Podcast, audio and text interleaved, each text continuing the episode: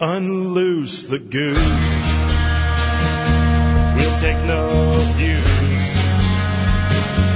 Your paradigm's run out of time and we've got no use. Unloose the goose.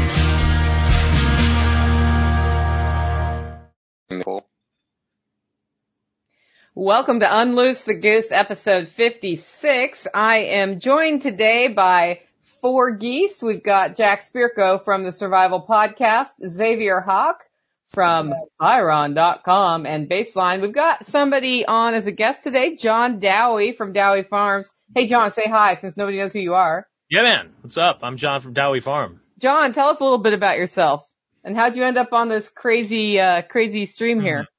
I, uh, you, you forced me, strong armed me into it, really is what happened. Uh, Yeah. at a point of a gun, actually. I'm in Tennessee right now. No, um, no, I'm in New Hampshire, the free, one of the pseudo free states now, I think is what we say. Um, I'm up here just, uh, farming away, trying to be an agorist, uh, trying to avoid the system as much as possible. I've watched the show quite a bit. I'm excited to be on. Been a, uh, listener of Jack, friend of Jack's for a long time. And, um, yeah, I don't know, just excited to be here and, uh, you know, talk about agorism and liberty and whatever other things we're going to cover today. And, uh, I'm a microgreens farmer and, uh, I sell barrels. I do whatever I can basically to not have to work for the man. Awesome. Okay, well today we're going to talk about like cutting through the noise and how you get your head right despite all the the chatter around us about things that we shouldn't be paying attention to, but sometimes it's hard not to. Before we do that though, we're going to talk about a few other things as usual and we'll start with what are you drinking? What do you got, Jack? It's called Sobil. It's basically the generic Albertsons version of LaCroix, but it actually has flavor. Oh, neat. That's kind of cool. John's all mad because he, he got a beer early because he figured we'd all be getting soused, but, uh, I'm on, I'm on, uh, like a 60 day reboot of carnivore. So I'm drinking almost no alcohol. Um, I went to my nephew's this weekend and there's like kids running around and shit. So I had a couple of vodka tonics there, but other than that, I've had no alcohol in two weeks. Great. X, what do you got? X is muted. You got to unmute X. Unmute X. haven't had any alcohol in about a month. Um, I'm drinking tea. Oh. Tea? What kind of tea?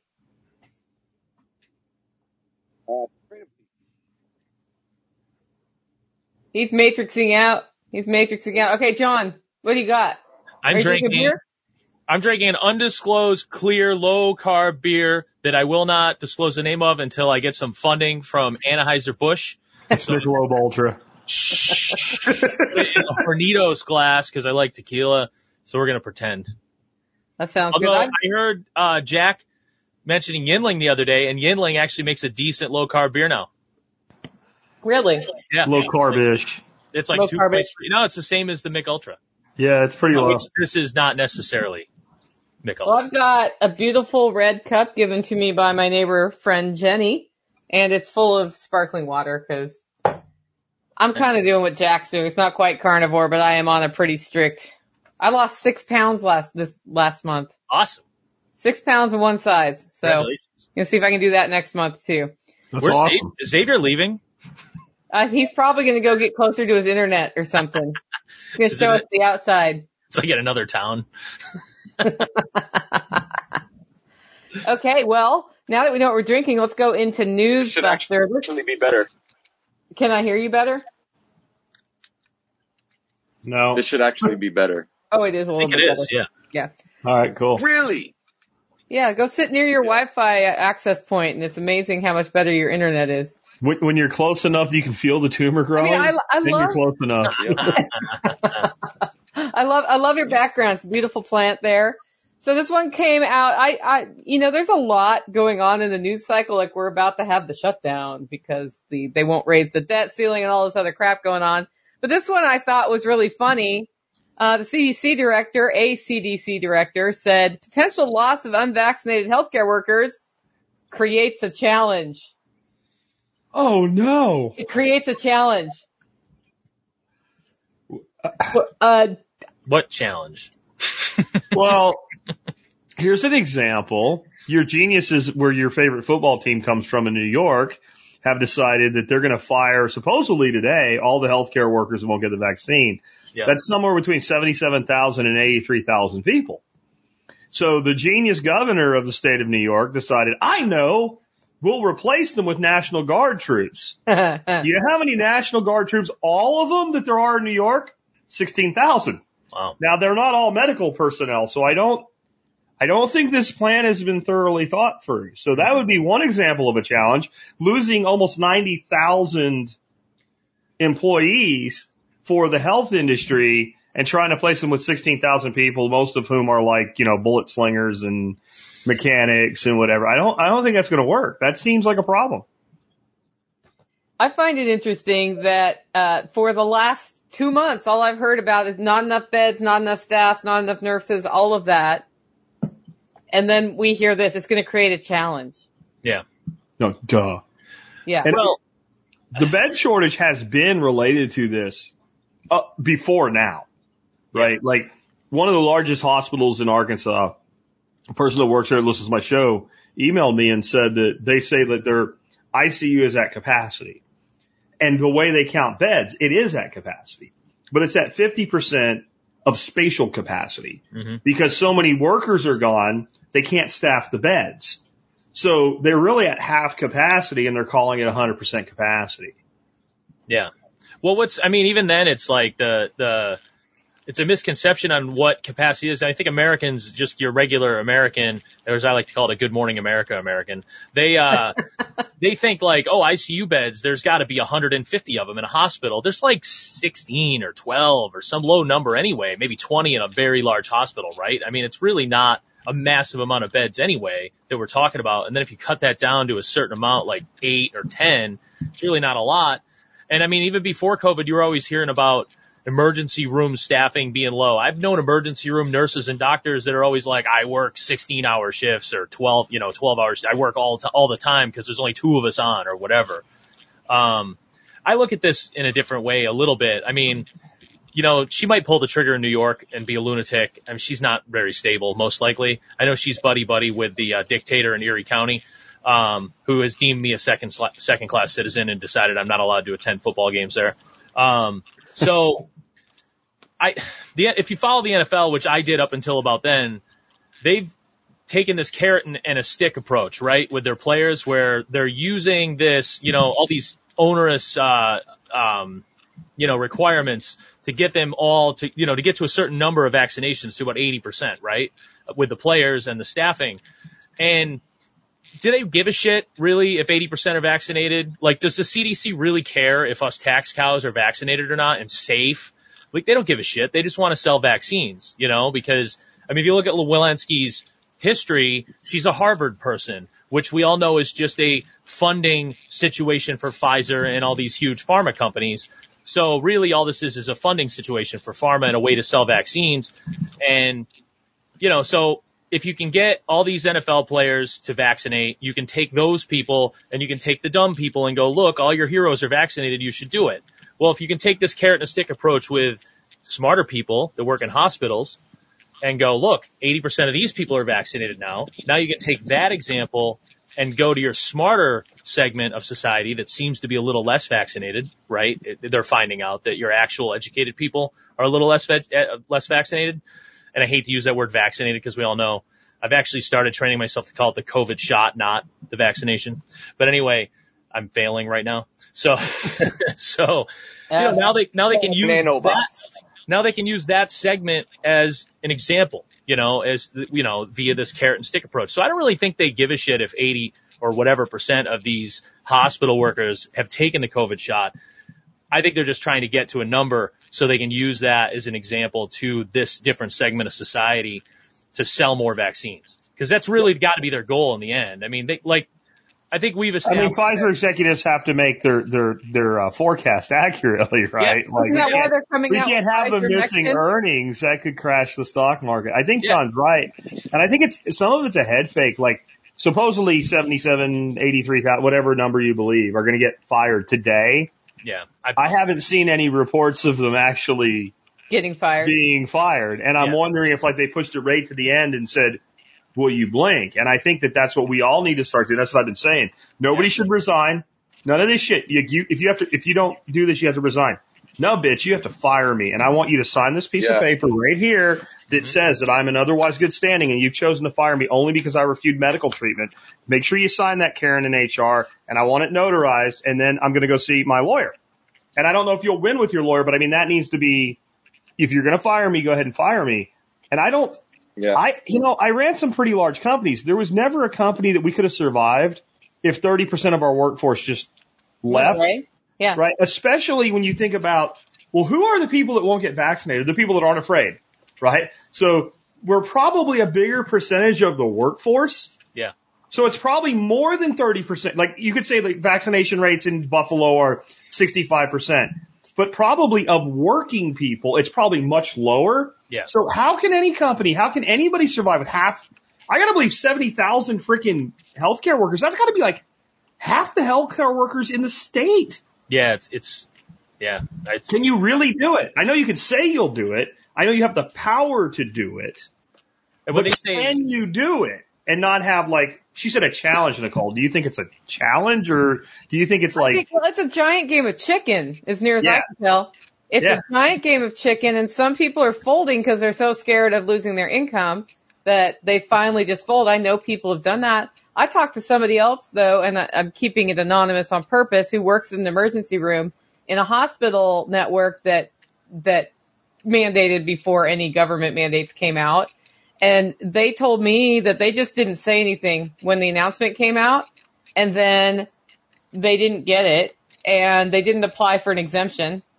And the day before it was about to go into effect, they were granted an exemption for religious reasons having not applied for one.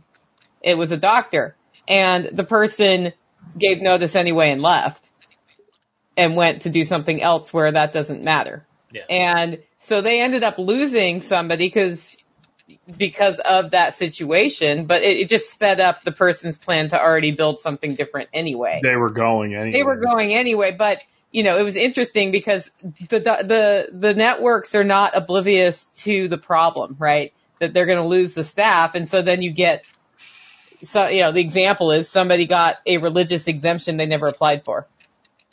And they got it by not. One they never were the whack a mole that stuck its head up and said, "I'm Right. not doing it. You can't make me." They They're just just quiet. they just didn't do anything. Like Yeah. I'm not getting it. I'm not talking to you about it. I'm not Yeah. worried about it. You know, if somebody, if, if Karen in HR asks you, say, "Yeah, maybe I'll get one." I don't know. Bye. So we have it in comments. Somebody says Yeah. Pippin, Pippinized says, I was told that my employer will no say that. longer pay for sick leave to employees who don't have the jab. Will they not pay for sick leave or not pay for sick leave if you get the, the illness? The That's- COVID. Yeah, the COVID. Because I've I've I've heard If that, anything, and I I wonder think how they get away saying. with that if they have sick. Like if you have sick leave accumulated, I don't know how they refuse you when you're sick to use your sick leave without also a, li- a, a lawsuit happening.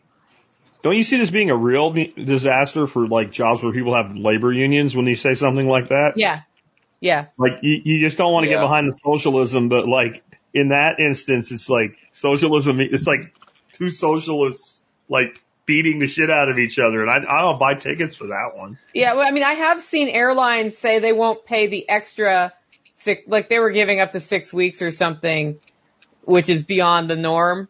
They won't give the extra if you don't have the jab and you get a really bad case, but um, I haven't seen anybody say they'll take away what you're already entitled to.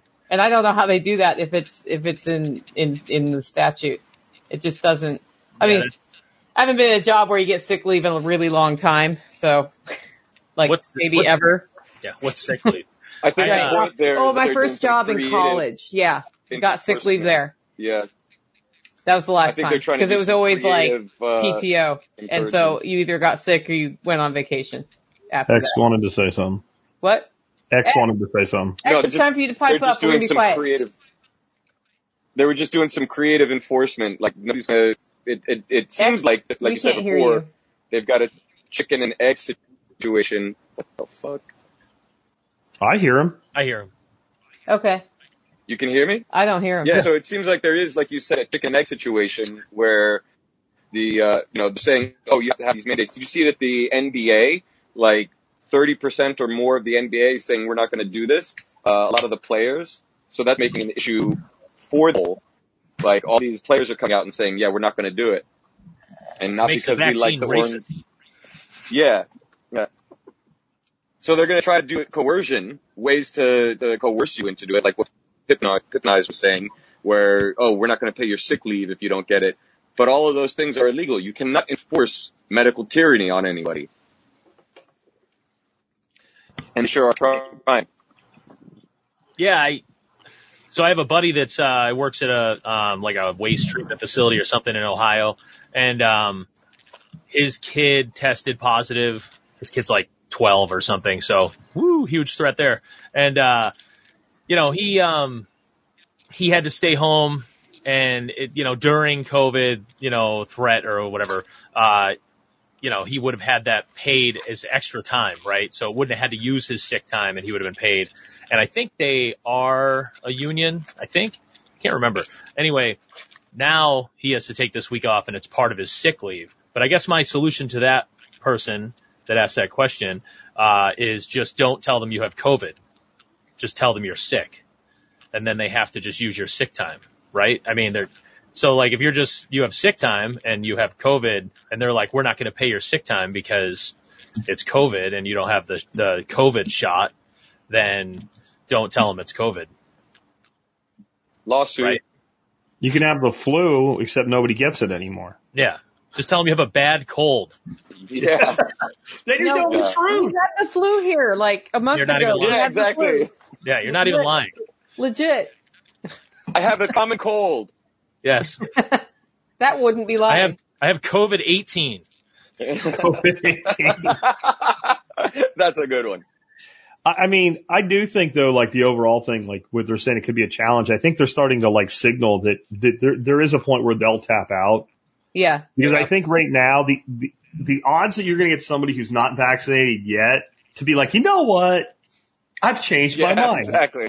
I'm going to go get a vaccine, right? But now we could be getting some help from the Vaxtards, right? Because, um, there are people doing what's called a bootleg booster. Because the potato salad in chief came out and said that you all need your boosters, right? So then the, the FDA said, whoa, whoa, whoa, whoa, whoa, whoa, whoa, whoa, time out there, Not uh, yet. Grandpa. Not yet. We, we make that decision, not you. And the decision they came out with is if you're high risk or over 65, Yeah. get a booster. So then some of the booster tards want their booster. So they're like going, like you can go into like Walgreens or Albertsons pharmacy or whatever and be like, Hey, I need a COVID vaccine and they'll just give you one, right? So they're going in saying they're unvaccinated to get the first vaccine, which is actually the third vaccine. And that just seems like it has stupid written all over it, but I don't know. Maybe that'll falsely inflate the rate, right? Like total count. So then maybe, Yeah. maybe that'll take some pressure off of us. I don't know. Yeah. That makes Yeah, sense. I actually think I Oh, know I'm someone pretty who did sure this. that they're you say inflating the numbers. I don't know why Yeah, you would pretty sure be so keen numbers. to get the booster when you believed all the experts up until now, and the FDA is actually saying not yet. We don't know if that will make you sick. Yeah. Didn't you listen to the senile old man, Nicole? And then the CDC is like, never mind that. You need it anyway. And Like- the guy that has been on the advisory committee of your vaunted bureau- bureaucracy for 34 fucking years has now quit because he doesn't Quit. like your bullshit. Yeah. Yeah. But you know, no, no, nothing to see here. Yeah. I, I, I don't get the enthusiasm. At some point, it's like you guys have been throwing these experts up in my face and saying that my own analysis of the, of the studies I've read isn't good enough and I need to trust the experts. And I'm like, what happened to trust the experts? well, they changed their mind now. Yeah. Which It's, expert? it's Biden not the told narrative they want. And, And I- uh, I, excuse me if uh, I don't think an elected president who doesn't seem to be able to string two words together when asked a question without a teleprompter is the one I'm not going to listen to. Yeah, out of all those people, even a lot, lot of really stupid ones, I'm really not listening to him. Right. Well, be, He's hard to listen to because you don't know what he's saying. it'll be interesting to see if they back this shit off. What did you say today? They're walking. They're they're Yeah, so it'll be today was the interesting to see- deadline. It'll be interesting to see what her excuse is tomorrow. Cause there, Yeah. there will be an excuse tomorrow. There'll be some bullshit that comes out tomorrow. I mean, it won't be Cuomo, of, you know, you know, doing his sh- weird, you know, won't be as eloquent. There won't Yeah. be an Emmy issued because of her speech tomorrow, but there'll be some walk back tomorrow. And, uh, you know, it'll be interesting to watch that happen and watch the apologists, Well, know. she already did the Jesus plea. She went Oh, to, I don't know if you saw it, John. She went to a church. I don't watch any of this. She went to a church and she said, that, I need you to be my apostles to the unvaccinated. Wow. And Jesus Oh, would want, I'm not adding anything to this. Like, Jesus would want you to get the vaccine because it's a way that you show that you care for your fellow man. Wow. And you oh should Oh thank God. God, So- for the vaccine. And she's like wearing a little, she, instead of a cross, she was wearing a little, like a little holy relic, you know, necklace, but it literally said vax. Wow. And there's like a whole line of jewelry and shit like that now, like was little wearing, like, bracelets that say vaxxed and Wearing like that thing that like girl in the bar you'd pick up in the, in the late nineties, whatever name on. yeah, yeah, That exactly. But it says vax. Ah, that's great. So in so one I of our forgot about listeners and that. That watchers was right a now thing. commented that being in Australia, I'm more concerned if the vax rate gets too high and the unvax will be totally locked out or in the minority. So like in the United States, we have the option, you know, so, so far we've had the option of actually not getting vaccinated while having, you know, the propaganda machine doing everything it can to encourage us to do it and coerce us. But in some places, like in Australia, they're actually creating legal ramifications for the people who don't. So what do they do? I don't know. Italy's worse. Italy, they won't even pay you.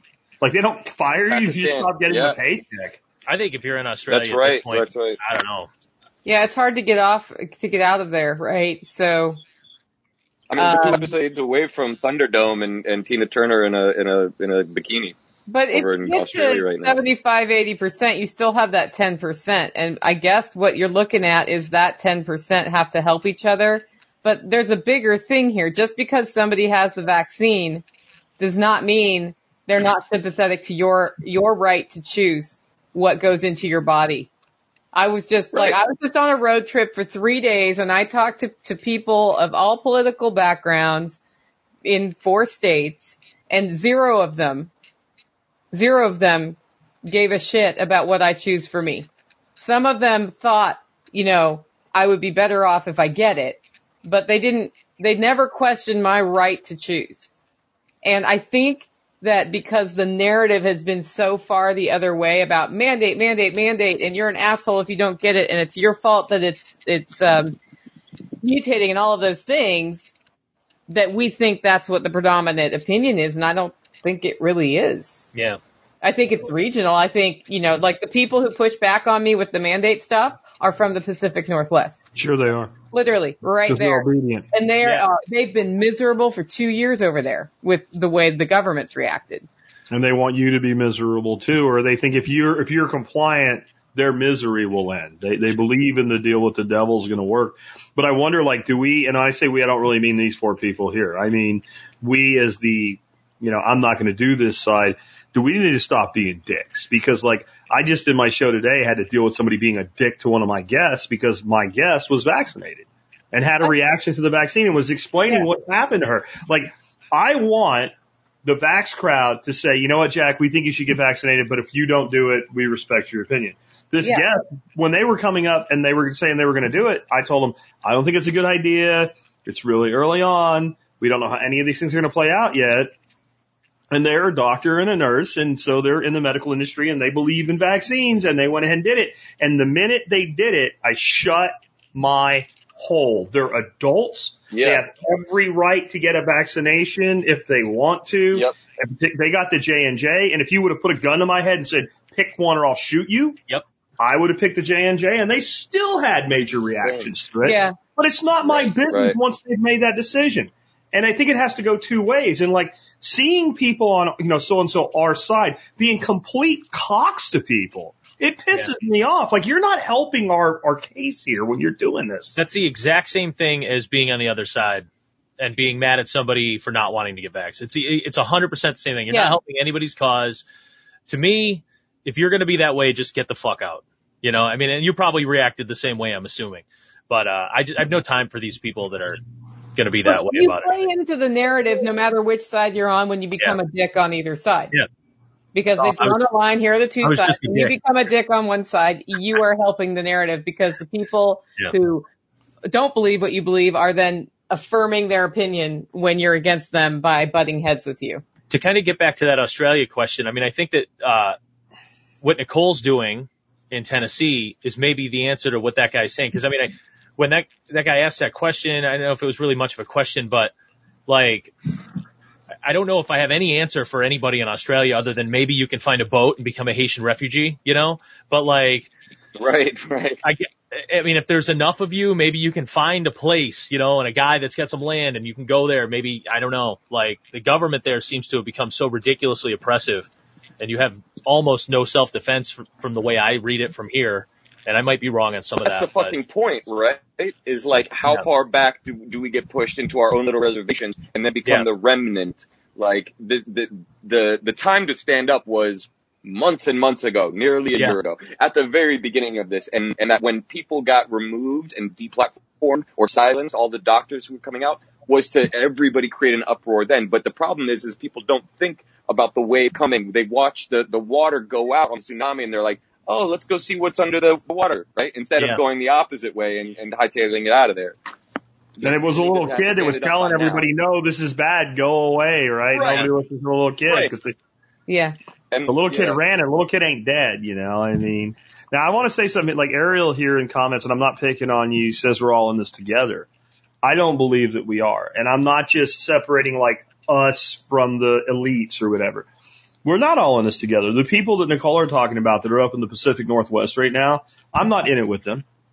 I, I live on my own little kingdom farm down here. I live in a state that's relatively free. My life is literally no different right now than it was in 2018 at this point. There was some stupidity in the middle, but it didn't last very long. And I'm not in it with them and I don't pretend to be. We're not in it with Australia. The four of us, we're not in it with the people in Australia. We're not out in the streets getting shot with 40 millimeter freaking rubber bullets in the face, right? We're not in it with them. We shouldn't pretend that we are because if we do, and I know the sentiment sounds good. And again, I'm not picking on Ariel, but if we pretend that we are, then we're saying there's not a solution. Because in America, there is a solution. As long as you're not bringing your stupid with you, come to one of the places that actually believes that you have a sovereignty over your body. Come to one of the places that actually like thinks people should be able to open their businesses and, and make that step. Like, and I know some people like, they, I don't want to run away or whatever. Like, do you think the people that, that climbed over the Berlin Wall when machine guns were being fired at them were cowards? Or do you think that they believed in something more and they wanted something better? Right? And, and so if they're not cowards, then you're not a coward for leaving New York. You're smart. Like, I mean, New York's a terrible place to live. Right? It was terrible before COVID. Now it's even worse. So I think that one of the solutions, and I don't really have one specific to Australia, but I'm kind of betting even in Australia, I bet there's parts of Australia that are like, yeah, we have those rules here, but because that's how we got where we are in oh, Texas. Oh, obviously, yes, there was- is. I had a conversation with a lovely lady. It, it wasn't that the conversation with a governor, it wasn't that the governor decided we we don't want to do this. It was the people of Texas decided we're not doing this, and then all of a sudden Abbott's like, I have an idea, right? Anyway, X, go ahead. Yeah, no, I had a great conversation with a woman in Tan- Tasmania, and she's like, "Yeah, all of the the laws are here, but we live, you know, very remote. We've got about you know a couple thousand people in our town, and nobody checks anything, and we just go where we want, and nobody's had to, ha- nobody's really had to do anything. But they were like what you had said before we got on on live, and that was like, keep your head down, just do your thing, and don't make a spectacle of it, and you'll be fine for the most part, right? I'm sure that there are some people with, you know, in jobs and, and, and roles where they're being forced to or being coerced to. But in some places in Australia, they're not even checking. Yeah. Okay, I'm gonna. I got two things. One, um, over on the Odysee channel where we're also stre- streaming this, and I can see the comments because I have a different screen up here. Um, Dad Bod Medicine Nate says uh, Raleigh Fire Department just got in trouble for turning down promotions because applicants couldn't provide proof of vaccine. So they tried this, and they got slapped. Um, and the second thing is I see D- Dan here says, feels like we in Australia are too small a majority to be able to effectively resist. That's an interesting thing because I think 10% just choosing not to participate is a big deal. It's a bigger deal than you think it is, and you may feel alone, and they want you to feel alone, and the narrative is designed to make you feel alone. There are more of you there than you think. I, mean, I talk to people in Australia all the time who are resisting. I think it may go back to what does resist mean? If resist is simply, this is my line, I'm not putting it in my body, that's one thing. If resist is come out armed and, and, and attack people, that's another. But what I'm seeing out of Australia are protests and people going out and doing things anyway. And, and what you need to do probably is address mindset, right? How can you expose yourself to people who will support your right to choose? How can you hang out with, communicate with people and, and find out what they think about this, about, um, the whole thing so that you feel empowered. You kind of tap into our natural tendency to want to be with a herd or a tribe and, and get out there and, and be able to stand because you have, you're the only way out of that situation in Australia that I see is at some point the people who are going to stand need to stand. And uh, yeah. Ariel's back, and she says if they come, somebody asked, uh, Storm Girl said, what, what will Texans do when they come for them? And Ariel said if they come for Texas, they've got an army to take down. And I think some of that attitude is part of the solution. And I, I'm encouraged by Australia because I am seeing what Nicole was talking about. People like saying, no, we're not going to do this. And, and I, I really think that there's way more of us than them.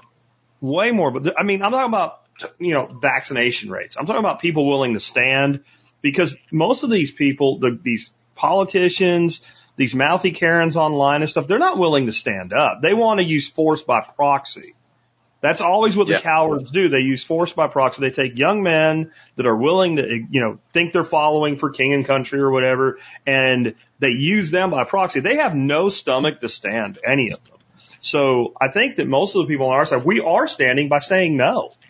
So I, I think that there has to be some level of rebellion. And I think one of the things that has to stop, and I don't mean to pick on anybody that's commenting here, but I've seen a lot of like this surrender ass attitude. Like I'm, I'm sick. Like I'm ready to the point where when I'm doing live streams and I see somebody, it's all over. There's nothing we can do. You're not fucking part of this conversation. I don't have time for your shit. If you believe that, go jump off a fucking building or something. Like don't bother me. Like that, that attitude. And then you think you're the resistance. You might as well go become a, a, a mass Karen because you're not helpful. Like just like we don't want to be dicks to people, we also don't want to be like surrender monkeys, which I, I only know that from The Simpsons. Dowie, what do you think about about anything?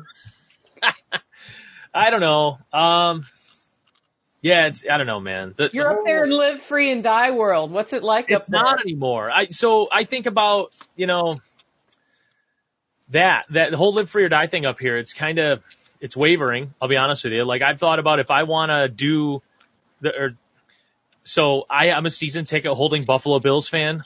At least I, I tried to not be. And then I, I fucked up on my phone trying to cancel that shit. so that's a whole long story, but we won't get into that. Um, so now I just sell them at a loss. But, uh, so if I want to go to a concert ever again, which I do like to do, if I ever want to go to a comedy show ever again, which I do like to do, or a football game, which I'm, eh, whatever, who gives a shit anymore. Um, I'm going to have to go to Texas, I think, because every single one of those venues now is requiring a Vax passport. Right now, I do support, uh, business owners' rights to do that. That's fine by me. However, I just think that it's a little different now. Like, especially with the football game thing. It's that's an Erie County decision. That wasn't a Buffalo Bills decision necessarily. That was, you know, above them. I think that's bullshit. Uh, but whatever, uh, you know, that's up to the team to resist and they didn't do it so they can fuck off. But, uh, you know, the, the, all these concert venues and stuff requiring vax passports. I mean, I've, I've come to the point where I think that if I'm to ever do anything fun again, uh, that I like to do other than work, I'm going to have to move to Texas, maybe Tennessee, live next door to Nicole. Uh, I can't live in Florida. Mm-hmm. There's too many. We might be closer to that. I'll keep you in the loop. Oh yeah. Trust me. I know. So, uh, at least on my end, I know. And I mean, I like living up here. I'm not a, I like the heat, but I'm not a fan of the excessive oppressive heat, you know? So it's like, I, I have some obstacles. I don't have mobile customers for my business is one Air of the, conditioning is a beautiful thing, Dowie. but not to get, uh, what's that? Unless it's really loud. Air conditioning is a beautiful thing, right, X? Yeah. Yeah, unless like it's really firework. loud. Yeah, unless it's really loud right behind your camera. But, uh, there's a lot there. Yeah. I mean, it, it is what it is. I had a segue into the main topic at some point and I, But I, not I had, quite yet. I had a second beer and forgot it. One more thing. Uh, so I chose this article because a director at the CDC is pointing out it's problematic if you lose all your healthcare workers, which is setting the stage to not lose all your healthcare workers. Hmm. And we're right at the cusp of the Pfizer Mectin research that's going on for this new pill that they're coming out with. Yep. so we may be like coming over a hump here with that whole thing, right? Yeah. Yeah. Pfizer Mectin is coming. Pfizer Mectin is Pfizer coming. Mectin. The reason Nicole's calling it that is like Pfizer has this new drug that you can take if you've been exposed to COVID and it's supposed to prevent you from actually getting it or at least keep you out of the hospital. And the active thing in it is strikingly, strikingly similar to one of the active components in uh, ivermectin. Yeah. So ivermectin doesn't work. It's horse paste, even though the guy in 2015 that invented it or found it actually, because it's naturally occurring, uh, won the Nobel Prize for how many lives it saved, human lives, not horse lives. But now Pfizer Mectin is going to replace it. It's just wonderful. Yeah. Yeah, I, I was cracking up when I learned more about that. I thought it was going to be like hydroxychloroquine with with zinc that they were trialing, but That's going to be Johnson and Johnson's. no. It's Okay. going to have chelated. It's going to be HCQ with chelated zinc, and they're going to put some bullshit in it, and they're going to say that this uh, this mitigates the risk of taking hydroxychloroquine. yeah, It'll probably be like oxygen or something, you know. that's hilarious. Okay, well You're let's sure giving them a lot of deference there. I doubt that I doubt that they're going to actually do anything other than produce more and more vaccines and push that. And there's so few people who are incentivized monetarily to get that, but they happen to be in very high positions. And But- then there are but doctors X- like But actually, you don't know the magical thing about Pfizer Mectin. You have to take it every day forever. oh and right okay. You have to take it every day forever. Forever. And how much does it cost? And it's going to be ten dollars, Five million dollars. hundred dollars a pill. I don't know. But do wait, Yeah. no, to you, it's free. Free. There you Yeah, go. free. Wait, no, what did I hear today? Just, just Some- tell all your friends. But we need to raise the debt ceiling to make it be free to you. That's some the liter- some liberal commentary. Literally free. Bullshit. It's not literally free. We're all paying for this shit.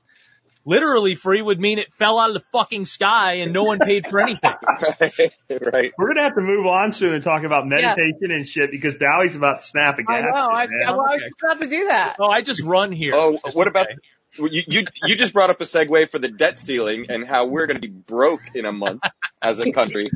Every so, time I you know, go we- to I'm already broke. I ain't worried about it. No, we Every- so as Yeah, of exactly. October one or something, we're gonna stop paying veterans, right? Because we haven't raised the debt ceiling, so we can't approve a budget. Isn't that what's about to Close, happen? close the parks and so Yeah. I got my Bitcoin. I'm good. Yeah.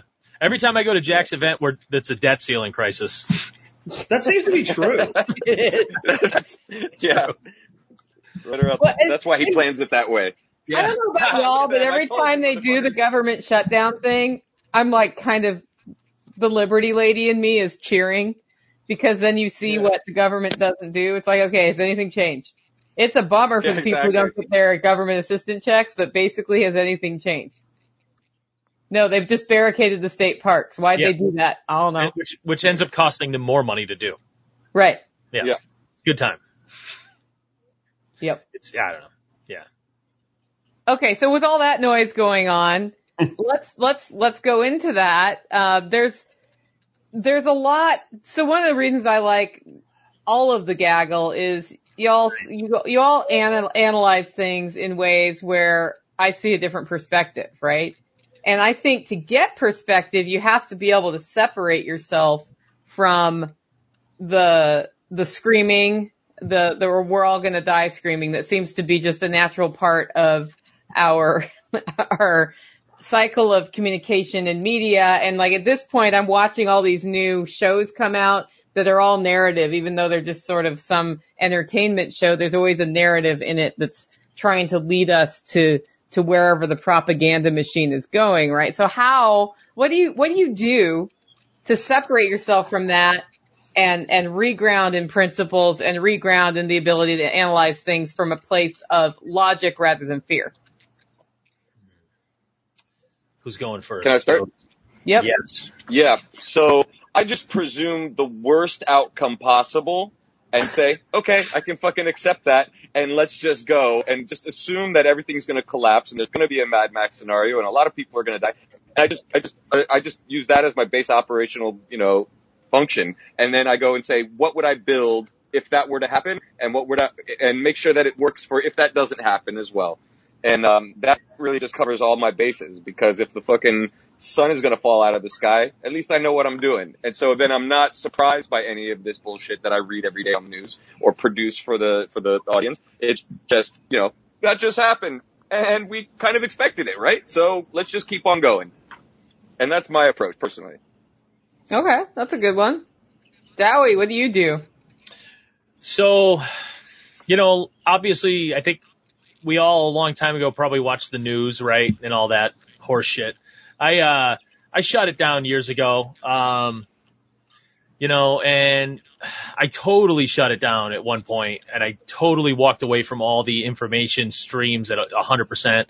I listened to some select podcasts. They weren't really news based. They were just informational and, and whatever. And I focused on my own business and, you know, and, and, and just did that for a long time. But then I realized I was probably doing myself a disservice by not paying any attention whatsoever to anything ever happening in the world.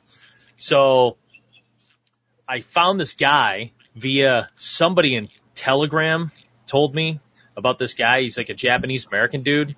Uh, I think he's an accountant so you can imagine how exciting he is to watch. Um, he, uh, he's great. He just, every morning on YouTube, 10 minutes, just headlines, no bullshit.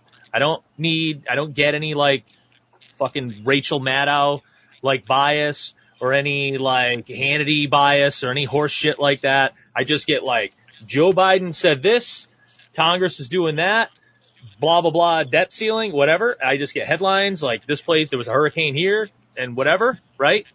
And that's it. And he moves on. And it's great. So I get all yeah. the headlines I need for 10 minutes in the morning.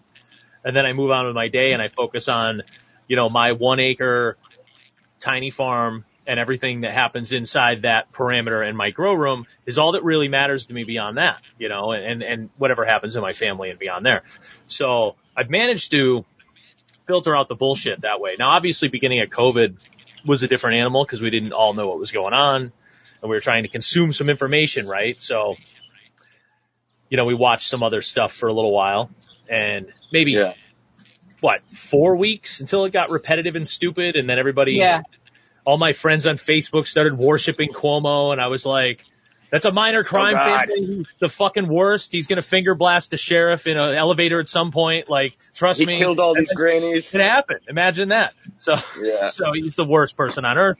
Um, but no, like eventually we moved on from all that. But, uh, you know, we, we got our news and we moved on. But yeah, I mean, just if you can find a headline source, that's what you want to do. And then you want to focus on yourself, right? And your own yeah. life and whatever you can do to just provide for yourself. And that's what I try to do. I like Xavier's, uh, assume the worst approach because literally that's what, I, that's what I do with everything in my life personally is I just go, okay, uh, like we just got this new customer in my business and I just every day assume, uh, all the crops are going to die and uh, the guy's going to fire me in the worst way possible. I'm going to lose and all that the way money. You're grateful for everything. Yeah. I'm going to 100% go out of business or like I'm going to get sued or something for like salmonella poisoning and, and like the worst thing possible is going to happen.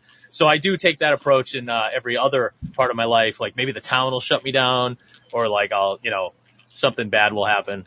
Um, and I do, I do it for that exact reason. Like I assume horrible shit is going to happen. So I'm mentally prepared for when it does happen. And um, yeah. then when something good happens, you're like, let's let's have a party, man. but that's how I, I filter out the, the the noise. You know, like I got that guy that just tells me the headlines, and then I go from there.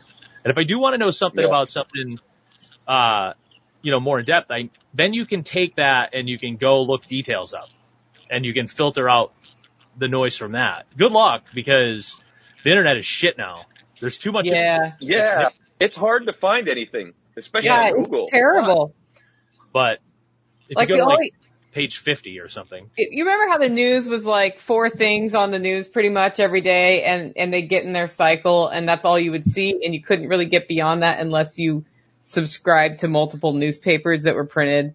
That's basically how the internet has become if you rely on Google yeah, for news. Yeah. It's like we're gonna we're gonna say something about Afghanistan. We're gonna say something about mandates. We're gonna say something about the debt ceiling. And there's a manhunt for somebody who killed a lady that he was engaged to that they went Yeah. on a van trip. Like that's what's going on right now, and that's all people know who who rely on that resource and they don't try to dig beyond it. And I think one of the things that helps me uh, cut through the noise is that I am willing to use this device that I'm holding up, which for those of you on the audio podcast, is my cell phone, and look up phone numbers and call people and ask questions. So I go to the source. If I read something and I, I think, I, if I think, yeah, that's right on, I'll also do this. But I think, gosh, something looks fishy there.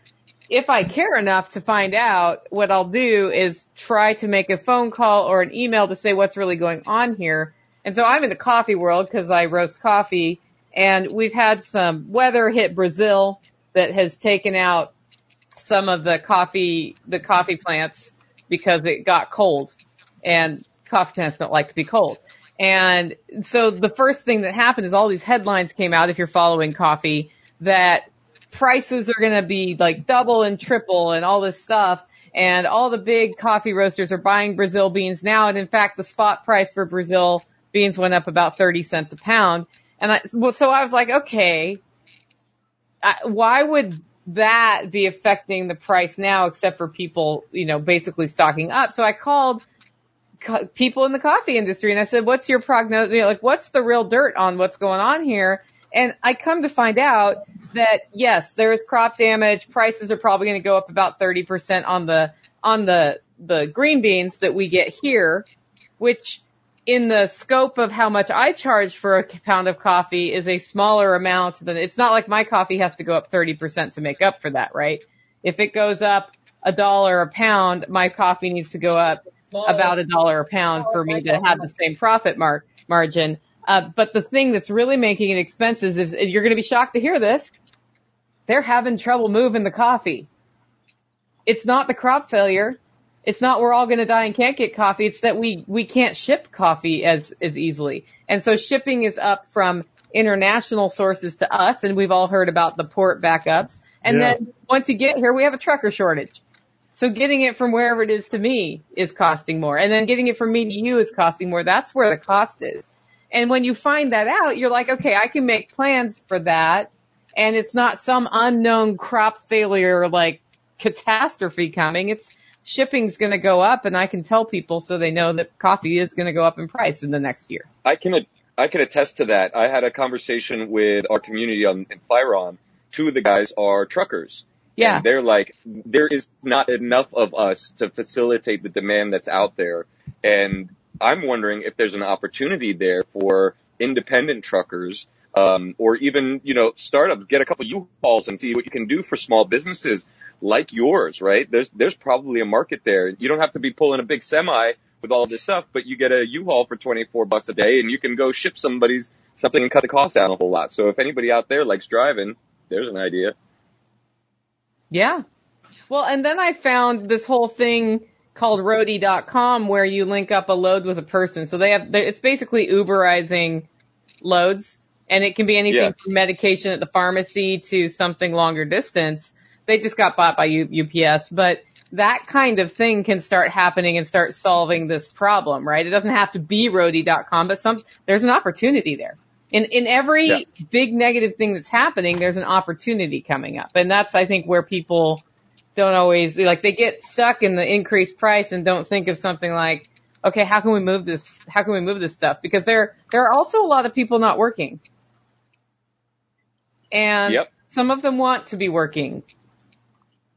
They just Yep. may not. Man, if some, if, Want to be if somebody got themselves a good waste vegetable oil truck, a truck that ran on waste vegetable oil, created a route, right, between two metropolitan, metropolitan cities or whatever, they could start with one truck, get themselves on waste vegetable oil, learn how that works, cut their fuel costs into almost zero, and then all of a sudden they're just talking profits and time. You know, that's a small business. You don't, you don't have to become a roadie.com or an Uber. Yeah. You can like make a good living doing something right now. And as the, as everything falls apart, people like that are going to be really necessary. Yeah, just do uh, the next door. Go on there and pick shit up at Home Depot for people if you have a truck. You know that thing. Right, right. Yeah. But I just every time my business slows down, I'm like, I have a truck and a trailer. I should just do that. But then it never. And then my business picks up, and I go. Then your "Oh, business stops Yeah. slowing down, but right? I'm glad I didn't do that. Yeah. No, there was a guy here who did that. He bought, he had like a small box truck and a sign on it that said, you know, I'll, I'll move a load and a phone number.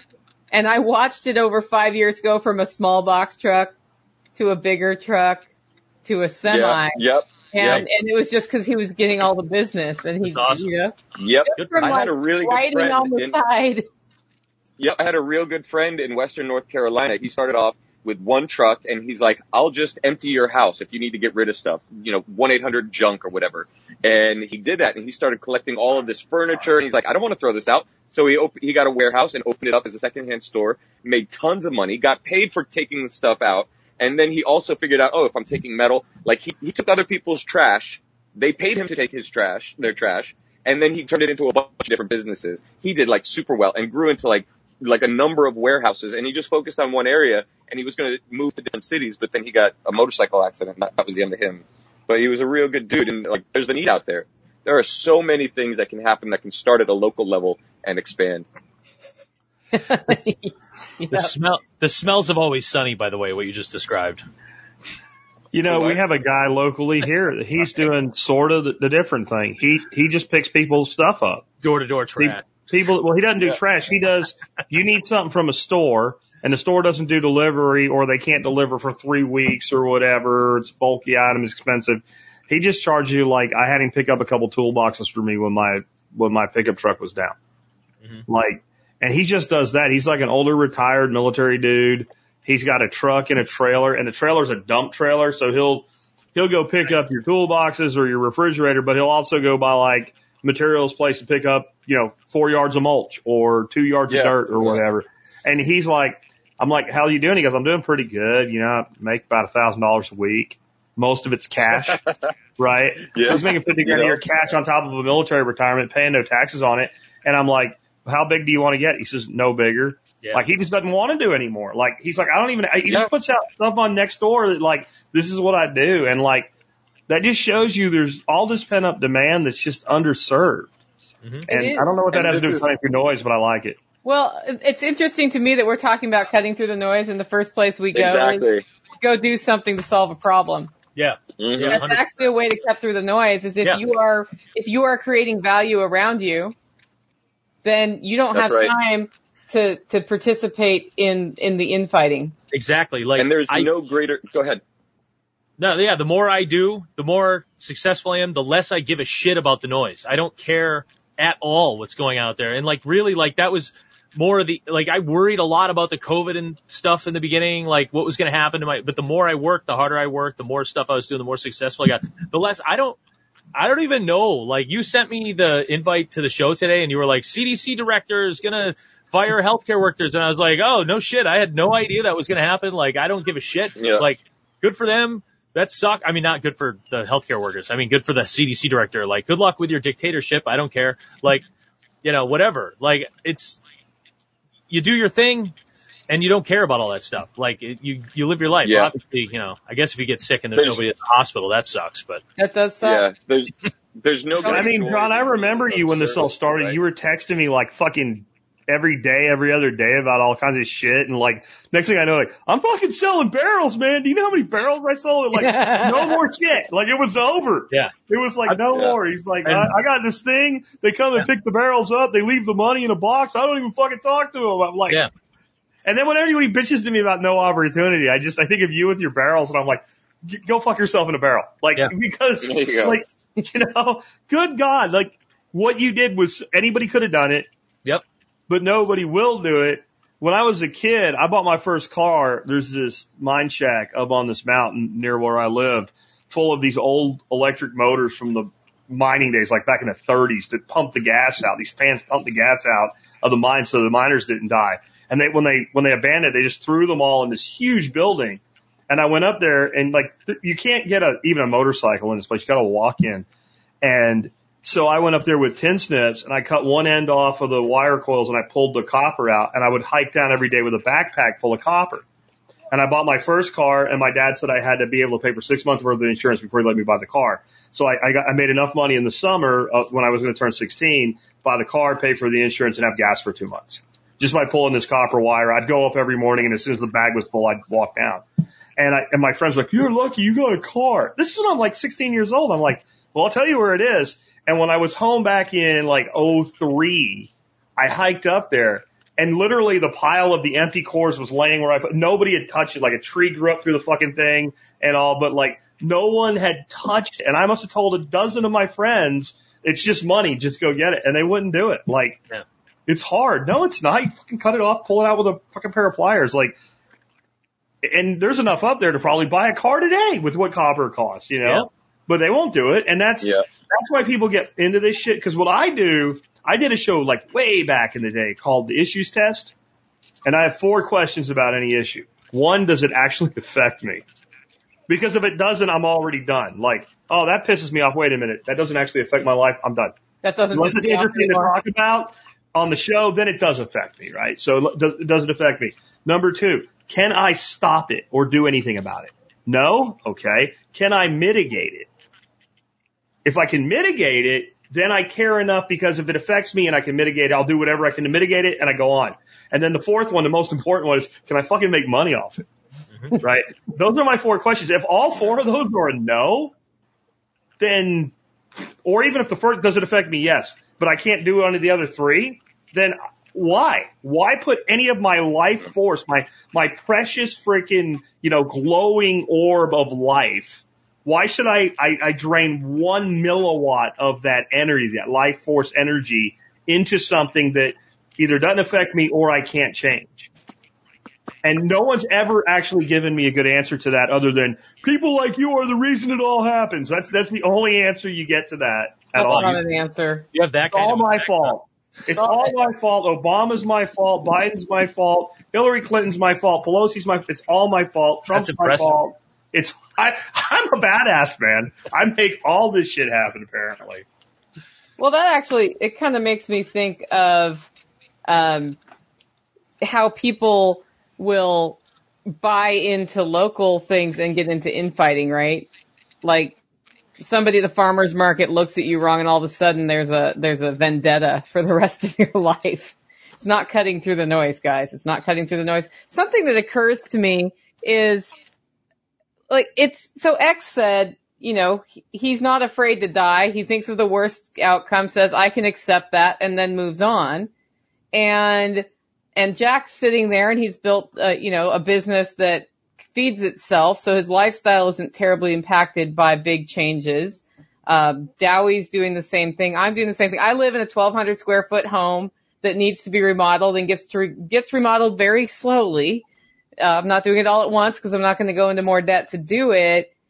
The people I see having the most fear about the mandates have a profession that pays really well, that is impacted by, potentially impacted by this. And if they lost their job, they can no longer afford their house because it's mortgaged.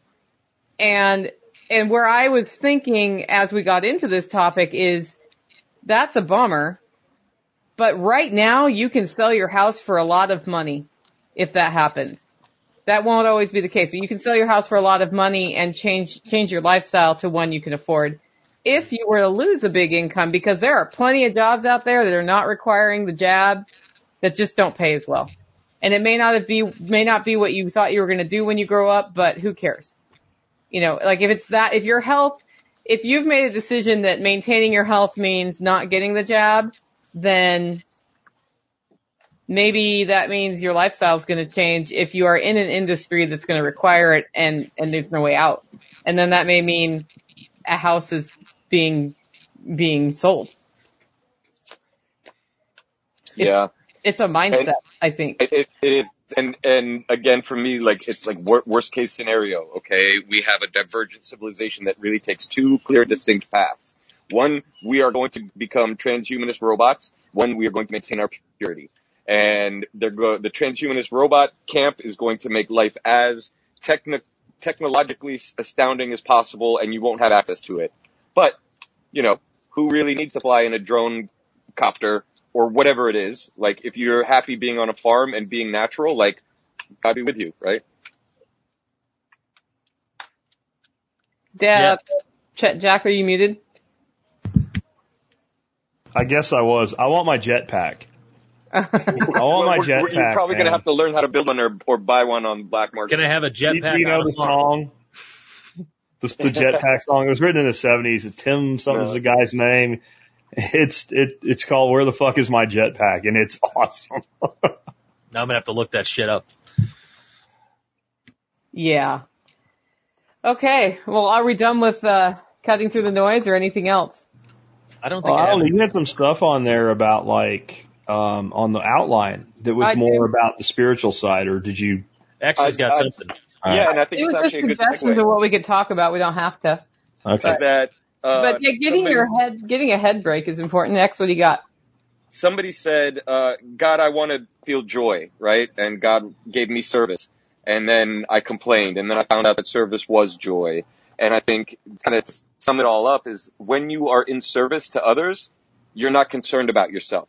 When we're depressed, all we're really thinking about is ourselves, our problem, whatever it is.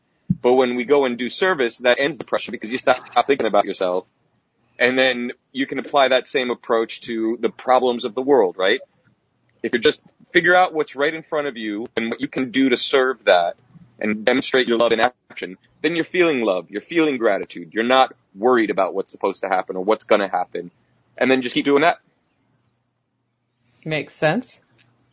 So I guess we could talk about the spiritual side of cutting through the noise. Um, I had thought of some ways I do it where I go on a daily walk and I do it usually without any communications on, um, not listening to a podcast or anything, but just a walk with my dogs in nature so that, and I do it first thing in the morning so that I'm not starting my day by looking at news headlines that piss me off and, and starting my day wrong. I do it to get my mind right going into the day so that when I come across things that could be alarming, it's less alarming. What do you all do to, to get sort of that, get your head right thing? Well, I used to watch Miyagi mornings in the morning, but then that shit stopped. I'm not really kidding. Um, I, uh, I'll, i guess I'll start. He actually I, uh, did text me and say it was his therapy. Yeah, I used, well, it, people put a lot of weight on you and shit, man, you know? It's, it's really good. I, I did. I like started, uh, like before the baby, I was like, okay, I've got to start some morning routine to get my head straight. And I was like, morning coffee, pet the dog, um, you know, and I was putting YouTube on and watching the, the Clearview tax guy that I mentioned in the comments there. And then I was rolling right into Jack's Miyagi morning because it, it would be live right about then. And then I was ready to just be fired out of a fucking cannon about then. So it was good. And that was how I was doing. That was my morning routine. And that's about all I have. I'm terrible at routine. So I'll be the first to admit like the best I can do for meditation or routine or whatever is like, here's a cup of coffee. Here's a YouTube video. Good luck. right? And that's all I've got.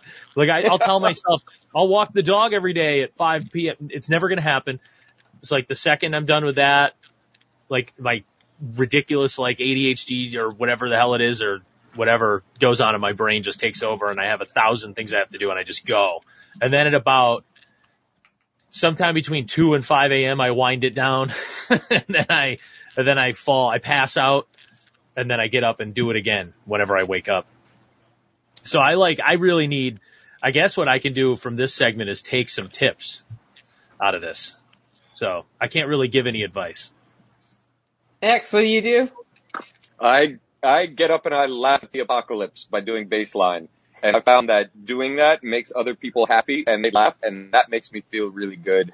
It kind of gives me the discipline, like what you were, what you were talking about, John. And then, um, and I've actually been going to like Bible fellowship, which is something that's new for me. Like for 30 years, I haven't done that shit. Um, and I've been praying a lot. That's, that's kind of where it's been at. But laughing at the apocalypse, that's the fucking joint right there. I need to, I need to call out Odysee. Are we on Odysee right now? Yeah. All right. Yeah. I need them to get their shit together and make their thing work on my LG smart TV so I can add baseline and things that are on Odysee that work better on Odysee. I know you're on, it's on YouTube, right? Also It's Also. on Telegram. No, no, I, I don't have it I on need it- YouTube because they. Oh yeah, they that's kicked my, off. that was, that was one of my problems. I need that to work on my smart TV so I can watch it on 75 inches of glory on part of my routine. okay. What the hell? All right. Like, and I can't All even right. get it to work on the web browser. It drives me. And so there's a bunch of shit that I was going to add to that routine that was only on Odysee, and I couldn't do it, and that kind of dropped an A bomb on my morning routine. Anyway, He's on float too. Yeah. I do. I posted If if everything. I on can't get Odysee to work on LG Smart TV, Float is not going to happen. It might. yeah, who knows? I don't know. Try Telegram too, because you can stream it from Telegram. Maybe, maybe I'll try. hmm Jack, what what what do you do? Well, I watch Baseline most mornings. I, I really do. I, I, I sit Really? down on the couch. I have my cup of coffee. I listen to this crazy guy here and, um, have a cup of coffee and Dorothy leaves, uh, to go get the kid. so I have, so I have, I have, you know, pretty much peace and quiet except for him gabbering. And, uh, I plan my day a little bit, but I don't dig into any of the crap that early Yeah. Uh, I figure out maybe some things I want to talk about on the air. So that's in my head and I go outside and I take care of the ducks. And then I have, I'm down to two cups of coffee a day now and I have my second cup of coffee. I sit on the porch and I wait for the kids to come home. And then I, my two grandkids come and hug me. And then I, I don't really give two fucks about anything after that for, for a while, you know, that's like one of the greatest things in the world is having your grandkids come see you every day. So that, that's, that's pretty badass. And, you know, I, eh, taking care of animals, I think to me, that's a huge thing. Um, I do it as much for what we get from them as for what they give back. And I I mean, like in this type of thing, plus like what they do on the land and seeing that, that's, that's pretty amazing. And then when I really need a break, I go fishing. I either go fishing or I go stick an arrow in something. And, you know, when you, when you, you find that part of yourself that is the, the, the predator that was what made our human race possible in the first place. And you're, you're doing that thing that I think that we are, we are built to, to feed each other and we are built to feed our families. We are built to feed ourselves. And, you know, I love to hunt with a rifle and all too, but like doing it with a bow is different. Like it's, it's, it's a lot more personal. It's a lot closer to that original predator that we are. And I think fishing is the same way. You can catch more fish with a net or a fish trap or whatever. But when you've got that one little bitty thin line, you know, connecting you to this animal whose whole life, all it's ever done is know how to swim and evade and get away. And, and you're fighting that fish on a line. Those types of things to me, uh, I don't give a shit about any of this at that point. And some of it we have to care about, but I think the big thing is to have points in time that we separate from it, right? And if we don't take those separations, it becomes overwhelming and it becomes like these people. I don't mean to put any specific group down, but I will like the Trump supporters on Gab. Like everything's the Arizona audit. Like everything in their life is the Arizona audit and Wendy Rogers and this one thing. And he's really coming back in November now. And it's like the only way you can even think that is to be completely obsessed with it. And I'm picking on them at this moment to make an example because it's funny and you can laugh at it. You don't see yourself in it, but like we can all do that in something, right? Like if you're living for this one talking head or something on Fox News, like don't like stop, hug your kids. Hug, if you don't have kids, hug somebody else's kids, you know, be a big brother to somebody or something and, and, and get out and find it. Maybe it's not fishing and hunting for you. Like what are your things? Find your things and embrace your things. Yeah, that's that's right Yeah. on. And everything you mentioned besides the killing of the animals is, is service. You are serving your animals that, and they provide you with as much joy as you do them. Like, the act of service is what makes us feel good. We are in love at that moment. We are demonstrating love in action. We're not receiving it. We're doing it. You love your grandkids and you're showing them that by showing up. That is like, that's the shit right there. That is like better than any spiritual. I even think like the, the, the predator aspect is an act of service as well when it's done properly and it's done right because natural Yeah. ecosystems are, are balanced by predators and no one ever said that man can't be a natural predator. We often don't behave as that natural predator. We take more than we need. No, no true predator takes more than it needs for itself, its family, its pack, its pride, whatever.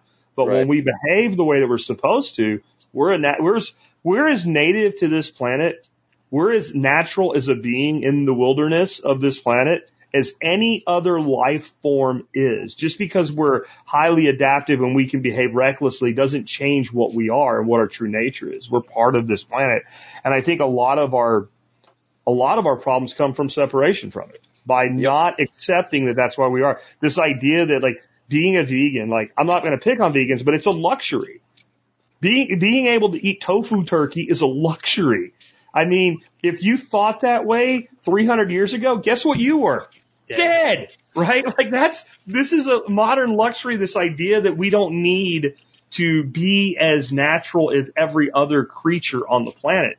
We are, you know, we're designed to behave a certain way, to be a certain way. That doesn't mean we have to be this way toward each other, but it does mean that we know, like lions don't walk around killing other lions, right? Yeah. And I don't, and I'm a lion, I don't mess with you unless you come to my cub and then I'm gonna fuck you up, right? But they're gonna go kill that gazelle, you know, every other day to make sure their pride eats. And I, I I'm not saying everybody go hunting. I'm just saying accept that's what you are.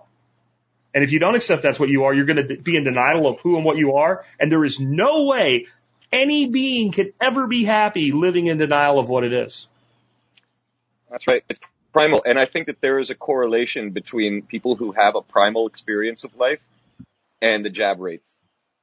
Nicole, what about you? What's your spiritual practice? Oh, I have a lot of them. Um, two two things I do. One, I, I have moved to getting up really early in the morning when it's quiet, so that I can appreciate that. But I also five or six days a week, sometimes seven days a week, will schedule uh, from when I'm up until noon, everything. And I know that sounds psycho, and I'm not that kind of person naturally. If I do that, I get to noon and everything's done that I needed to get done. Usually. And it's cause I just didn't waver. And then I can do the more creative things in the afternoon. And what that makes me have from a cutting through the noise standpoint and from a reset standpoint is I don't end up in the afternoon with the deadline hanging over my head like the monkey on my back that makes me feel bad because I know I'm not going to get it done by then. I get all of that crap off of there. And I, I also am brutally honest about what I can get done in a day. I'm getting better at that. So that makes a huge difference. And the other thing is just prioritizing self and physical thing, like taking care of me, which can be exercise. It can be making time to do nutritional things. It's, I've realized that where I'm happiest or where I get the most enjoyment is with people I love and doing simple things here on my homestead. And, you know, I don't need to, I don't need to go skiing in the Swiss Alps, although I'd gladly do that once. I don't need to do that every day, right? It's not, in fact, the people I know who are in that situation are miserable.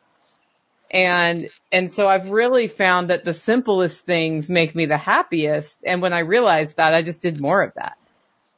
Yeah. Yeah. That was the most true shit I've ever heard in my entire life. Yeah. I'm Yeah. pretty sure. Like, well, because it just resonated with me with like spending time with the family. Like, I, I think back to the handful of days, and when I say handful, I mean like maybe four in the last three months that I've had just at home, just working out back with my ducks and, you know, on my house, or, you know, with the, on the farm out back with my wife and the kid and whatever. And those are probably the happiest days I've had in the last handful of days, you know, as far as just, you know, not being a slave to my business or Yeah. whatever, you know, but, uh, that was awesome. Well, they Garden do unit, program, they program us to think that what needs to make us happy is the next cool TV show or whatever. And that's not really true. Yeah. That's just like, that's the heroin of happiness. That's just like you're quick hit like happiness, you know? because you're not as happy there as if you just do what made you happy. Yeah. Yeah, and get ducks. Because we got three duck owners here, and we're happier than Ducks than, great. than, like than, than him, right? You have Yeah, ducks? Because, like, honest to God, John, have you ever sat in your house, looked out your window, and saw the ducks like like a pair of them go running across and not smiled? Oh God, yeah. You can't do it. Like when you see them, like they're doing their, especially the runner ducks. Yeah. Like, and they're just like going somewhere, and you're just like, yeah. this is gr- like you just you don't even know you're like a goof. You're just sitting there smiling because, and I think this is why like I like ducks. I like fish, and I don't mean like the fish in my ponds, like fish in my tanks and all. They don't give a shit. Like they have cut through the, the duck, the the tropical fish and the duck have cut through the noise. Yeah. They don't care. You can have the shittiest day. You come home, your fish are like, "Hey man, you got any, you got any, got any bloodworms?" Like they just, they're happy. They're ha- they live in this little bubble, right? But they have little hiding spots and their water's all perfect and they're just happy.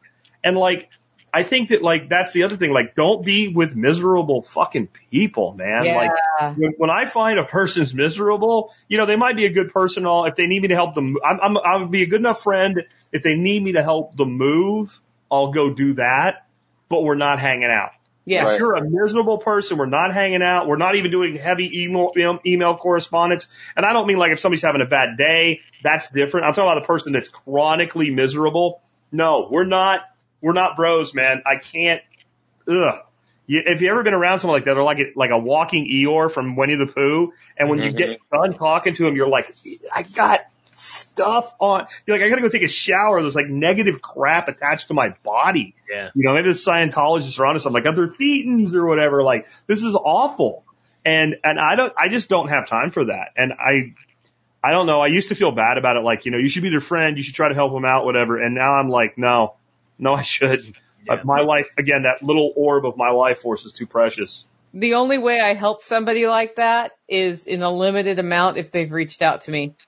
And Yeah. then if it's like I give you advice and then you tell me why you can't twice after that,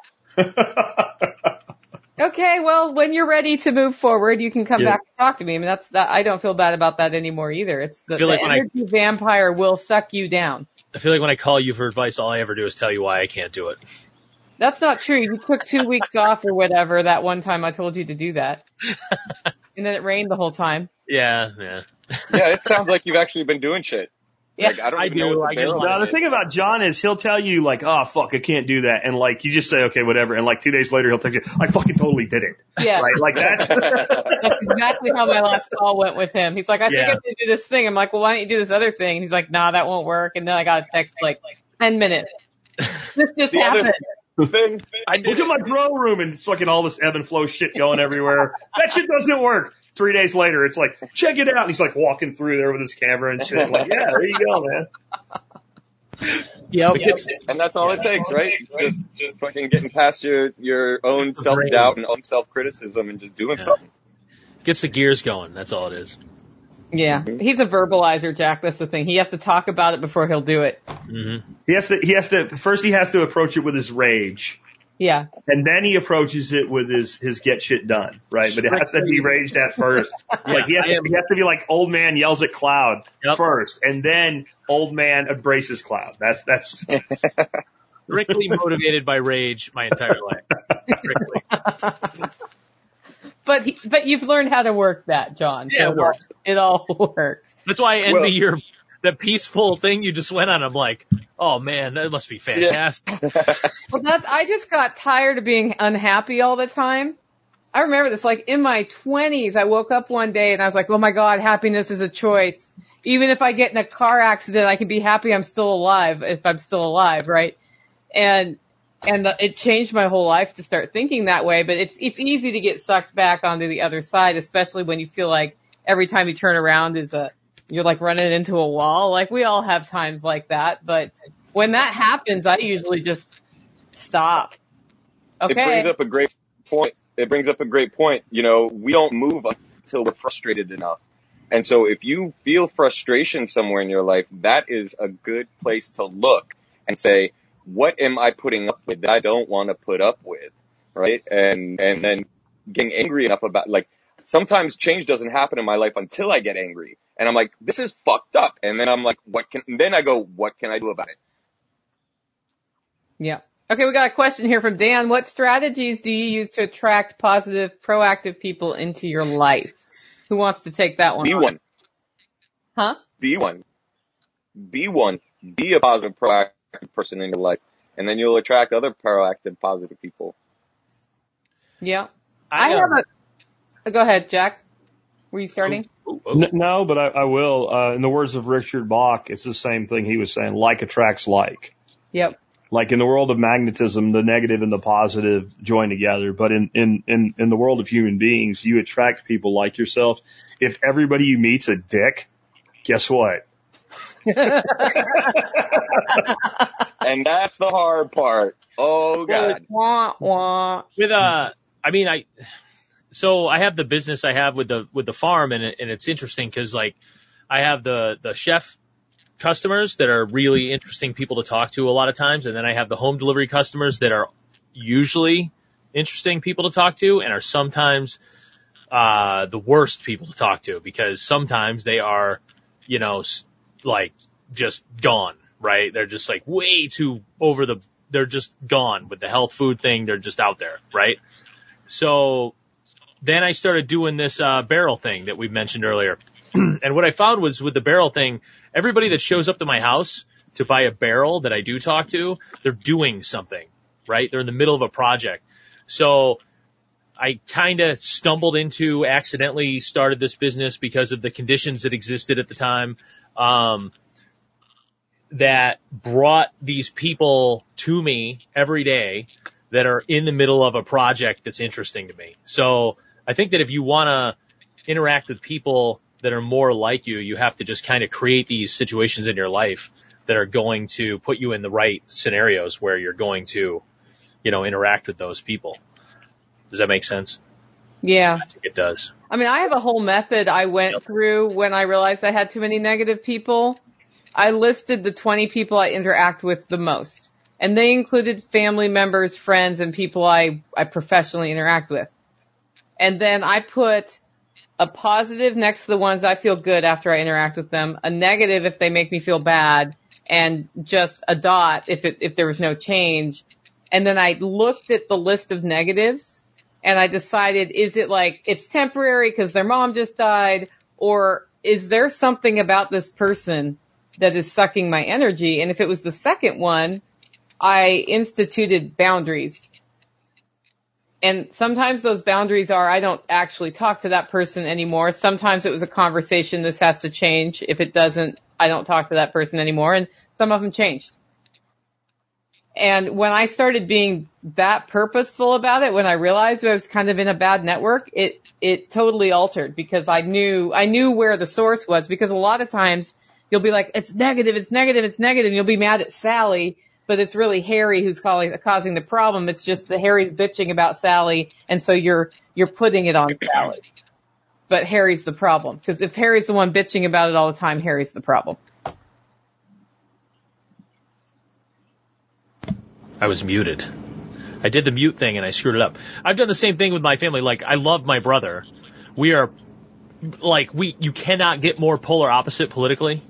You can't. Like, we've good, great discussions in general, but it's like, he is a 100% communist.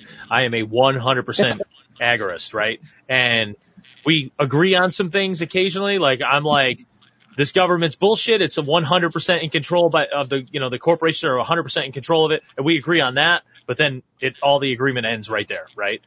We don't talk politics ever, but we can talk about almost everything else, right? So I think you, you kind of have to do what you just said. Like I, we have to put limits on those things in those relationships, especially with people that you do have to talk to, right? Like I do need to speak with my brother, right? Cause he's my brother. so, but maybe if it's just some guy you know, and he's a total commie, maybe you don't need to talk to that guy. like, I don't know, like maybe you just cut that guy off. But, you know, Yeah, I mean, I can talk to commies who, if we have a shared understanding and an intention of goodness in the world, we're just coming at it from different points of view. I can actually get along with commies just fine. sure. Um, it's, it's when Or when they know something that when they're willing to like ends justify the means, so we should just kill lots of people so we end up in communism. That's not good. yeah, that's no good. We we that that's where we run into trouble. X, what were you gonna say? And when when you're building something with somebody that takes creativity and you have a goal, like that gets rid of all of that bullshit because then you're focusing on something that's instructive right there and then that you can do together. In my experience, right? Like the spectrum. And so long as we're working towards a goal that we all think is good, it doesn't really matter what political side or, you know, ideology people have. Yeah, when people at Black Lives Matter came out against mandates because it's disproportionately impacting people of color, I'm Yep. against mandates too. I Yeah. applaud that message. Right? Mm-hmm. A broken clock's right twice a day. And I'm not going to say it's wrong when it's right. Just because it's broken, right? Well, I was- mean, it is right. It says 515, it is 515, and that's what time it is. Yeah. The original, the weird part was that was that was something we agreed on. The original mandate or whatever, the original uh, charter of Black Lives Matter before it got co-opted and weirded out like like the Tea Party kind of uh, wasn't bad. If you read it, it was fine. It made sense. They had a point. Then it got destroyed, you know, as usual. But what are you gonna do? That's that's what happens when something has the potential to do well. Yeah. It gets co-opted. Okay, let's go into Snooker the Goose so that we Okay. end on time today. I know Jack wants to end on time, I'm sure, after the week he had last week. I'm all right. Yeah, you're right. Well, after my three day drive, I want to end on time. Nicole, I want the hell out of here. The hell Jack. I, I got a steak I want to cook and I'm going to eat that thing. Um, anyway, uh, Snooker the Goose, that's where we ask, one goose asks another goose anything they want to, anything's on the table. I'm going to let you guys tell me who wants to start rather than put one of you on the spot. So who wants to start? Well, I've been wondering since this whole thing fucking started, what's with the barrels, John? What, what, what is the barrels? Man, I'm afraid to tell you because I actually got like screwed over on the barrels at one point. no, I, uh, Oh. I'm sure that, uh, no, it's fine. I'll tell you. I, Was so, it your turn in the barrel? yes, Is when I went over Niagara Falls. It hurt. Like a weird, yeah, I I took one to Buffalo. No. So, beginning of the pandemic, uh, obviously I saw the restaurants and that shit got shut down, right? And, uh, we had our busiest first week of March ever. And then we went to, you know, a good old goose egg on the second week of March, roughly. Yeah. It was a good time. And probably, I don't know, it was like end of April, May, May. Oh yeah, it was beginning of May. Um, I was brainstorming, trying not to go out of business and I was going to grow hydroponic lettuce for my home delivery customers. We were shifting to a home delivery model and I was searching for IBC totes online and I found Uh-huh. some. So I went to pick two up from this guy and I showed up at this like place and he had fucking barrels for days. Like, so we're talking like 55 gallon drums and every size from, you know, 15 up to 60, right? So all these different sizes, oh, mostly like soda barrels and things, you know? So, you know, he asked me what I was doing. We had a conversation. He's like, ah, what do you, you know, you should sell these things. and I'm like, I'm like, ah, I'm like, I And don't he has know. it stacked to the roof, right? Yeah, I'm like, and the place a fucking mess, and I'm like, ah, you know, maybe, what's the situation? And he's like, I'll bring you a bunch, and, uh, I won't charge you right away, and you sell them, and then you pay me. And I'm like, sounds interesting, but Oh, like a drug deal. Yeah, I'm like, I'll, I'll think about it, you know, and I, I got about five minutes on the street, and I was like, who, what, am I retarded, or like, what am I doing? So I called him, and I was like, yeah, bring some, like, bring like a hundred, you know? And he's like, okay, I'll be there tomorrow. So the wife and I went out to uh dare the COVID world at the time to get some groceries the next day, and then we came home and there were like 400 barrels in our front yard, and I was freaking the fuck out. I'm like, oh my god. So, and this is a Tuesday, and I'm like, I don't know what's going on. Like, why are there 400 barrels here? And I'm, I was freaking out. So by Thursday night or so, I had pictures and stuff taken and I put them all on the Facebook marketplace because that's where everybody is now, unfortunately, because Craigslist is unfortunately dead. Um, although they have an app now, might be coming back. So It's the spammers killing it. yeah, yeah, you're right. You're 100% right. Mm-hmm. So, um, Yeah. Offer up. so I got it, I got it up on Facebook Thursday, like really late at night, like, like 11:30, 12, like midnight Thursday night, right? Going into Friday. And, uh, by the following Wednesday, I called him for more. It was stupid. Nice. And it bas- basically he drops them off for like, let's say they're 10 bucks. I sell them for 20 and I just flipped them for a 100% profit. and uh, it just it was ridiculous. Like just the money was like saved our ass on the farm, frankly, when there was no. That's awesome. Yeah, this is before there was any like assistance, like like you know, any of these bills had passed for Yep. farm assistance or anything. So that saved us for a while, and um, then this year, this is why I'm hesitant to say it on a, a live thing, but you know, nope, I'm sure this isn't going to be you know a thing. So this year, I had a guy show up who was like 85 years old. Um, this old dude, veteran, Vietnam vet, whatever, like cane, had an assistant with him, and he wanted to buy a bunch of these 60 gallon Coke barrels cut in half, right? And he was building planters out of them. And I'm like, oh, that's really cool. Like, how much are the planters? And he's like, 40 bucks a piece. And I was like, do you want to trade, you know, barrels for planters and I'll sell the planters too? And he's like, yeah, absolutely. So I trade him a bunch of planters or barrels for planters and it's like a good deal, you know? Now I'm trading him barrels for planters and I'm selling the planters and I'm making like a bunch of money on these things. And then he stops, he starts bringing planters, but he doesn't want barrels in return all of a sudden. And it's like mid June, late June. And then all of a sudden I see on Facebook this, this rando person like 15 miles from me that has this fucking massive stack of the Barrels. same barrels I'm selling. and the guy that I work with goes to the Coke plant who he has like an exclusive deal with the plant manager at the time and goes in and he's like, what's going on? We have a 18 wheeler trailer here and all this stuff and, uh, whatever. Anyway, long story short, the guy went in, sold him this bullshit story about how he donates all his profits to charity, which is a hundred percent lie. And, uh, the Coke Oh, the new Coke plant manager is giving this guy all of the barrels from that Coke plant and Oh. still charging us for the barrels that we take, which is great. Um, so he, he cut us out like a lot there, which whatever, but we're waiting. We're just kind of waiting it out right at this point because Remember Microgreens Mafia that Yeah. Dave and I came up with? Like this, this goes right into that. Oh yeah. Them guys are cutting in on my So- barrel business. So here's Like, the issue. So the guy, the guy I work with went to this guy's house and the guy is clearly fucking unstable and he freaked out the second he showed up and was like, you're threatening me. I'm a veteran and all this. And I'm like, oh, here we go. Like I can't say shit to this guy because he will just play the veteran card instantly and be like, Dowie Farm fucking hates vet- veterans or some bullshit, you know, and I don't need that. So I'm not going to deal with it at all. And, uh, I'm going to wait till January when there's a blizzard and there's four and a half feet of snow here and he hasn't picked any barrels up and just wait for Coke to be like, will you please come take these away? you know, so that'll happen at some point here. Uh, but we have tons of barrels from other supplies, you know, whatever. We have Coke, we have two other Coke bottling places where we get them. So it's just one, but, uh, but this is an opportunity in a lot of places, you know, so it's, it's definitely something like if you live in the middle of, uh, I don't know, anywhere but New Hampshire. Mon- yeah, anywhere but New England. Let's just say that word.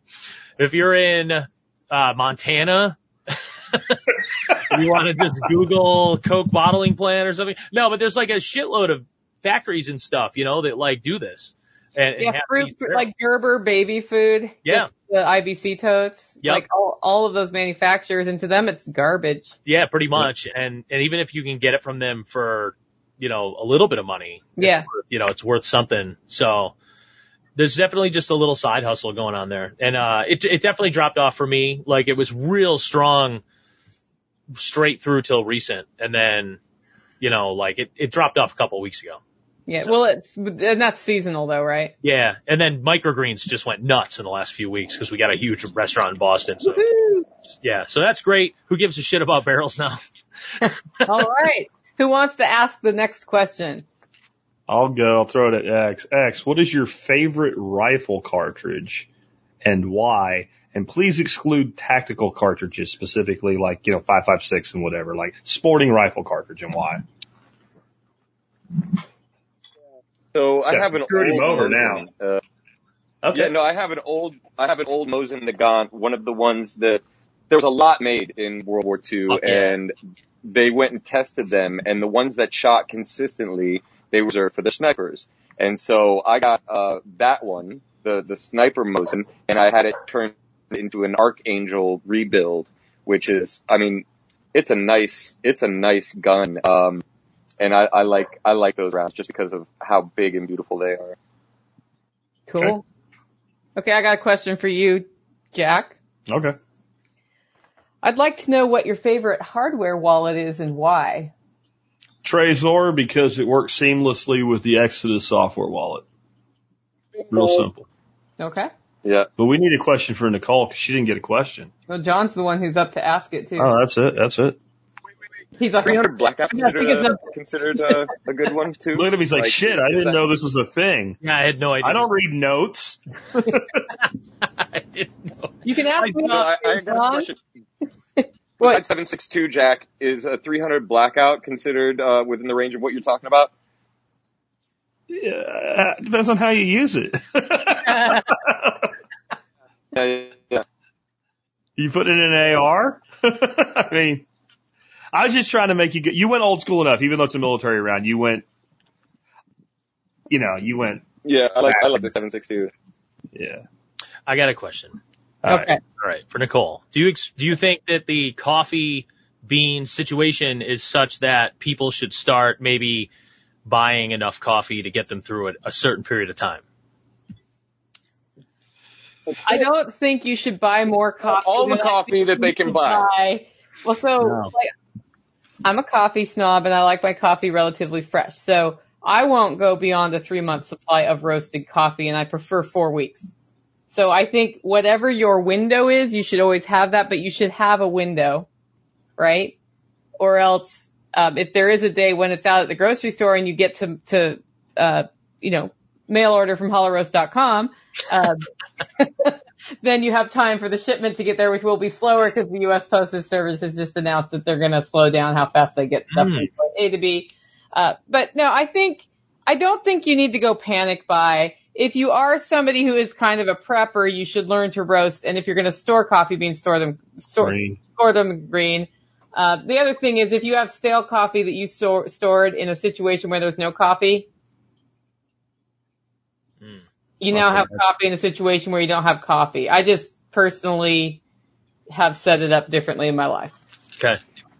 Yeah, Yeah. you know, one of the big things I've noticed since I started buying coffee from like you and Brian, Yeah. like when I get, I get fresh coffee from y'all, I always do everything in a French press. And when I pour the hot water over it, it like foams, hmm right? And if it's not fresh, I mean, even if it's still good in my taste buds, it doesn't do that. And so there's clearly something to that fresh roast that's, that's important. Yeah, and that lasts about four weeks, Jack. Yeah. Yeah. That's that's about you know that's Wow. that's why I don't keep pre-roasted coffee around to get it out the door faster because I don't I don't want to send somebody old skanky coffee. And, and Dan Head's got my favorite round right there. That's that, that old Swedish round. That, that round is one of the most underrated rounds on the planet. Six five by 55 Swede. I have to say I love Mosin Nagants. I'm one of those as well. It's a bolt action, and if I'm going to be out hiding on a hill somewhere, I want something that can fire more than one round at a time. Yeah. Okay, let's go once around the horn, promote whatever you want, and then I'm going to go into the quote and we're going to close it. Let's start with Xavier. Hi, my name is Xavier Hawk. I produce a show every weekday morning called Baseline, and you can find me on TikTok for a little bit. Uh, I'm pretty much pretty sure I'm going to get removed off of there. Odysee and Telegram at t.me slash Phireon. That's P-H-I-R-E-O-N. All right, Phireon.com. John Dowie. Hey, I just started a new podcast with a co-host yesterday, Drew Sample. It's being released on my YouTube channel, uh, which is youtube.com forward slash C forward slash Dowie Farm or just Dowie Farm at YouTube. Um, and, uh, it's also available on the sample hour and, uh, we're doing that. And then, uh, hey, I'm here. That's about it. All right, Jack. So I'm going to use my promo to promo a friend. Um, Luck O the Irish Oh, yeah. Fishing Guide Service with Right. Omar Cotter. And it shouldn't be called Fishing Guide Service. It should be called Fish Catching Service.